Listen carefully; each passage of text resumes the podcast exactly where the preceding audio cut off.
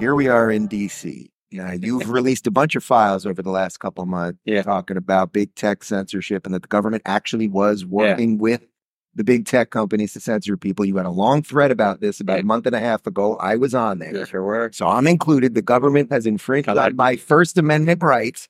So my first question to you is: Is there someone from the government here in DC that will apologize to me? Will I- anyone? It, I know you don't get cash, you don't get a gift, They you don't get a they- board game. Yeah. They not only won't apologize to you, they're gonna they're gonna defend what they did oftentimes. And what's sad is um used to be the Democrats cared about the First Amendment just as much as conservatives. Uh, you could go back 40, 50, 60 years ago. Maybe they, they were their ones even fighting for free Yeah. speech rights even more. But now it's it's sad because we have these hearings. Uh, if you remember when we had Taibbi uh, in front of the, the the committee maybe a year ago, a little less than a year ago, and the Democrats were asking him to divulge his sources. Yeah. Someone like, you need a lesson in the First Amendment because he's in the press. He'd have to give you his sources. And the- at the same time that was happening, by the way, the IRS was knocking on his door. I mean, you talked about intimidation. So, um, Literally at the exact same time. Exact same, at the same time. Turned out the IRS actually owed him money, which is sort of the irony of it all. Uh, but yeah, this is, you know, uh, we, we, we use the term weaponization of government, but I, think in a poll in Iowa back before the caucuses, they asked voters, eight out of 10 voters felt like the government was, in fact, had in fact been weaponized against them. And they think that because it has. And it's like, um, that's why we keep highlighting what's going on. And I will say this too we have had some success in that the IRS announced five months ago, the commissioner said we will no longer be sending uh, agents to Americans' home, unannounced visits to Americans' homes. And Mr. Werfel announced that. He said, well, We're doing this for the safety of our agents. Below. Oh, yeah. doing it. yes, because it's the piss Yeah. yeah. taxpayer. Yeah. The problem. They're doing it because we caught him. Right. And it's like uh, the same with the, the disinformation governance board at DHS. So uh, I like to think we're making, starting to have an impact. How hopeful are you in all your years of Congress at the point that that you can actually shift things in the right direction? Maybe maybe not shift them fully in the way you want to go, but that you can actually kind of steer things a little bit better because that seems to be Yeah. the best you can get out of DC. Yeah, no, good, good question. Um, I'm always optimistic about when we live in America. You, you, you got to be optimistic. It's the greatest country ever. Uh, and I do think more and more voters are saying, "Wait a minute, this is not how it's supposed to be."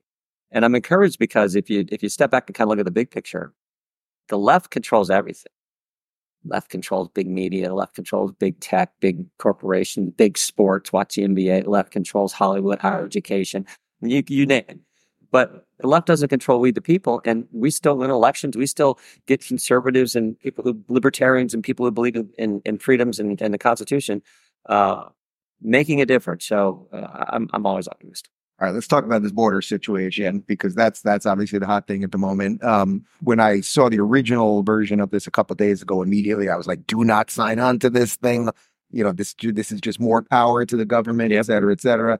Uh, it sounds like this thing's dead, Yeah. at least in Congress, right? So I think so, at least in the House.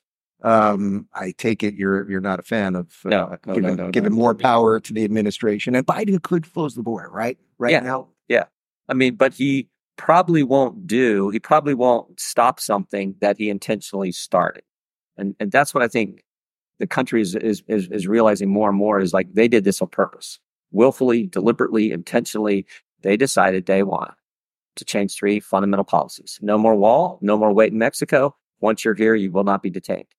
Well, when you announce that and you do that, everyone wants to come. And the magnitude of this problem now is we're on pace to get to 12 million migrants coming to the country in, in Biden's presidency, four years. It's we're over 8 million of encounters and, um, and gotaways and all the terms they use. But Is, that's on top of the twelve that we think. no, we're on pace. We're, we're well, yeah, right, right. We're on pace during his during his presidency to get to 12 million. I tell people that's equivalent to the entire population of Ohio. Yeah. We're the seventh largest state. So that's the magnitude of this, and they did it intentionally. So they can stop it if they put back in place those policies. They just don't want to do it. So, so when you talk to your colleagues on the other side, do they believe it's intentional? What What do they think Biden's intentions are? This is just a, a replacement of voters, you know? Uh, That's the the the twelve million dollar question. I mean, whatever number. That that's the question: is why are they doing it? Um, I got to believe it's political. Some some sometimes I think it's just well, President Trump did A, B, and C, so we're going to do you know we're going to do D, E, and F. We're not going to do what he did. We're going to do the opposite. And it's like, why don't we just do what works and what what secures our border? So, um, I don't know. I, I'm actually now, and we're down to, I think, two options. He's not going to fix it. President Biden's not going to. So we can wait for the election. Just like this is, and it's obviously in front of mind of voters. It's one of Right. the top issues when you do polling. So we and and it's a clear choice. President Trump, who had our border secure, Joe Biden, who who doesn't. Um, so we can wait for that, or we can use the power the Constitution the framers gave us, which is the power of purse, and we can say on this spending bill's coming due next month. We can say, I think one sentence: no money. Just call a timeout. No money can be used to process or release into the country any new migrant. So just say timeout. We're not going to exacerbate the problem. We're going to stop here. We'll deal with evaluating the, the, the 8 million who've come thus far. Uh, and they'll go through the adjudication process and we'll see if they actually are legitimate asylum seekers. But no more. And, and, and that is exactly opposite of what this bill was designed. This bill that was introduced in the Senate was going to just keep letting the flow happen. Right. So when you saw what Greg Abbott did about a week ago, uh, I take it you were kind Yeah. of kind of into it. Now Yeah. 25 other uh, Republican governors have signed on to that. Is that really the way kind of the future of governance that the states will just return to doing what they've got to do because this thing Yeah. in this town that we're in is just calcified and busted? Until we get a new president. I mean, but you, you, you can't blame uh, Governor Abbott and the state of Texas. You can't blame the other border states and, and other conservatives who now, because the problem, the concern is, you know, coming to every state. I mean, look, Democrat mayor of New York, Mayor Yeah. Adams. Look at the mayor. they- They've been saying, "Wait, we got to we got to deal with it." So, um, think about the. You talk about stupid. Remember when Abbott uh, in, in Texas put up the the the fence? Yeah. So the state was doing. And and Joe Biden said, "We're going to use federal tax dollars to tear down the fence that Texas taxpayers had put up. That was actually working." You talk about stupid, but that is this administration. What do you make of the strange situation that we're in where it now seems like the red states are kind of going against the Supreme Court because of that 5 4 decision? And we're the ones that actually believe in Yeah, the powers that be and, and separation of powers and I get, I get, decisions and things of that nature. yeah, no, I get nervous about this. You know, I- remember what when when President Biden was uh, sworn in. I actually went to the inauguration, and there was a, a part of his speech that made he talked about uni- unity and coming together as a country, which we we definitely need. But then after he said that, he went to the you know finished his speech, and he went to the Oval Office and he signed twenty executive orders that divided the country. Yeah. And then a year ago, he stands in front of Independence Hall and gives that creepy speech with all the red lights and calls half the country fascist. It's it's not healthy, um, but we'll be all right. We'll be all right. We're Americans. We'll be all right. Is he the pilot of the plane right now? Who's the pilot of the plane? I don't think anyone believes it's him at this point. Anyone with common sense, no one with common sense believes it. I mean, you just it's sad because he's our president. Um, I mean, I disagree with his policies, always have. But you want your president to be capable of handling the job, and it and it sure appears that he's just not. And um, you, you, I don't take any. There's no joy in saying that for any of us because it's he's the commander in chief of, of our great country. Um, but I think day to day, it's probably the chief of staff who sort of runs the the day to day operations. I mean, just sort of the nature of how you know, these these offices work.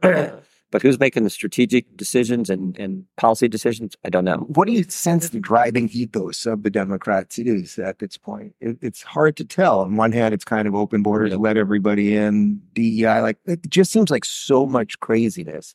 Like there's got to be somebody there. Fetterman is suddenly the, the same Democrat. And that's, and that's what has happened to this party? Yeah, the left has control of it. Um, Sarah Huckabee Sanders said it best uh, a year ago when she gave the response to the State of the Union. Um, I thought she just knocked it out of the park, and, and she she said the divide in America today is normal versus crazy, and it's like I mean, you could have the list. It is, and, and the left is all, on all the crazy positions. The, the left, it, it- is crazy to defund the police. It is crazy to let non-citizens vote. It is crazy to not have a border. It is, it is, uh, it is crazy to think uh, uh, uh, boys are allowed to should compete against girls in sports. Like the, the left always accuses uh, the conservatives of that you guys are fighting the culture wars. No, we're not. We just for normal. We're Right. just for regular. My favorite. It is What they mean is you're fighting back. Yes, yes, right, right. You got to just lay down. Take Yeah. uh, the, the the the the one that gets me is it is crazy to let a Chinese spy balloon fly across the country and then shoot it down. I'm I, I tell folks I'm just a country boy from Western Ohio. I think I'd have probably shot it down before it went across the country. I think I, I know President Trump. Speaking of Chinese spies, we were having dinner uh-huh. last night at a steak joint. Eric Swalwell was there. Like, there's a guy that slept with a Chinese spy in Congress, and, and nobody cares. Yeah. So the the, the craziness. So I- again, I think this campaign coming up, it is so clear. The contrast is so stark, so sharp. Uh, we went in literally three years now, and what are we at? Three years and 17 days of the Biden administration. We went from a secure border to no border. We went from safe streets to record crime. We went from $2 gas to $4 gas. We went from stable prices to record inflation. We went from being respected around the world and straight from the Oval Office and President Trump to Joe Biden. And we've had these agencies turned against we the people. That is the campaign. Do you want Trump, who did all the things right here on the policy issues and, and actually projected strength from the Oval Office in foreign policy, and Hamas and Hezbollah didn't attack our best friend Israel when he was president? Or do you want Biden? And it's like, I, I don't see how you can make it any sharper, any clearer for the American people. And that's why I think President Trump's going to win. So you are bullish on that. It's I not am. just that the ideas are better; it's that you actually think that the votes will be there. In some ways, it's it's it's the old Reagan question. You better off now than you were four years ago, and everyone's like, no. And we're not safer. Uh, we don't have the leadership in this town that we used to have with President Trump. So I- think again, America, we've got common sense. I think they see it. I think he wins. I just want to bring this back to the border thing uh, before I let you go. So, can you just talk about how they put these bills together? Because I think a lot of people are looking at this thing right now and they're going, okay, whether this fixes the border, that's one part of the bill, but then there's 60 billion for Ukraine. There's all these other things in there, and people just don't understand what these things have to do with each other. And I saw Chuck Schumer, I think, on MSNBC last night, basically threatening nobody will get anything unless we get exactly what we want, which is how a four year old behaves. Yeah. Uh, Like, how do, who writes the freaking thing? That, when you get it on your desk, so here's how do you look at it? How do you analyze it? Yeah. Yeah, uh, w- with this one, I mean, we have we have some, some great staff on the Judiciary Committee on particularly on, on immigration and, and, and immigration and enforcement policy, who went through this. They said this this bill's terrible on, on that area. But the White House says we need money for Ukraine. Um, you know, the experts in the State Department or whatever say, well, we need 60 billion or whatever the number is. And then that's the number that, oh, Shazam, experts said we need 60 billion. So uh, then they sit down and it's these these negotiations where it was, it looked like it was largely just three members, uh, Lankford, Sinema, and, and Murphy. Um, and then they come out with this product and you're like, Which is bipartisan. yeah, right. Yeah. Yeah. Now, now the way it's supposed to work is you actually have a committee, you have hearings, they put together legislation, and then you go to the full body. There's an amendment process, and we, the people, get to weigh in via their representative and or senator, um, and have an impact on the legislation. And then when it's all amendments offered and debated and voted on, and then there's a final package, then there's an up or down vote versus this package that gets thrown in front of you, whether it's a spending bill, whether it's a comprehensive immigration reform bill along with Ukraine funding. Um, and you're supposed to vote on it. That's not how the process is supposed to work. Let's have the debate. 435 of us in the House, 100 in the Senate. Let a committee, full House, Senate, committee, full Senate, and you go. That if we did, if we followed the process, it actually we definitely get a better crop. So you're saying we should do things as they were set up to be. Imagine that. Wouldn't that be Imagine something? that. My final question for you is this: Is there one Democrat in this town that will talk to me? We can't get anybody. Really? Can't get anybody. I know I'm scary. It's a, yeah. No, there should be because there are still some. Um, Would your guys get us a list while Yeah. we're here? Somebody?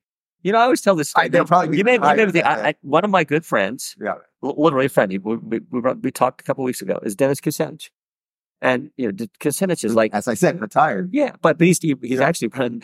Is he coming back? Trying trying to run as an, as an independent. Uh, but when he was here, we were friends, and he's like way way over here on the left, and I'm conservative. But like he believes in, he was an old school Democrat who actually Yeah. believes in the First Amendment, and so you would think you could get because you I know how how much you champion the First Amendment. You think you could get a Democrat to come talk to you about privacy and First Amendment rights and Fourth Amendment liberties.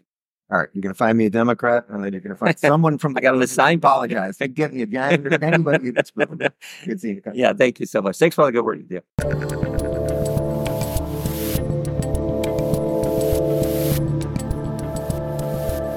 Thanks for tuning in to the Rubin Report. Don't forget to review, share, and subscribe to this podcast. If you're looking for early and exclusive content, you can join me on Locals at rubinreport.locals.com.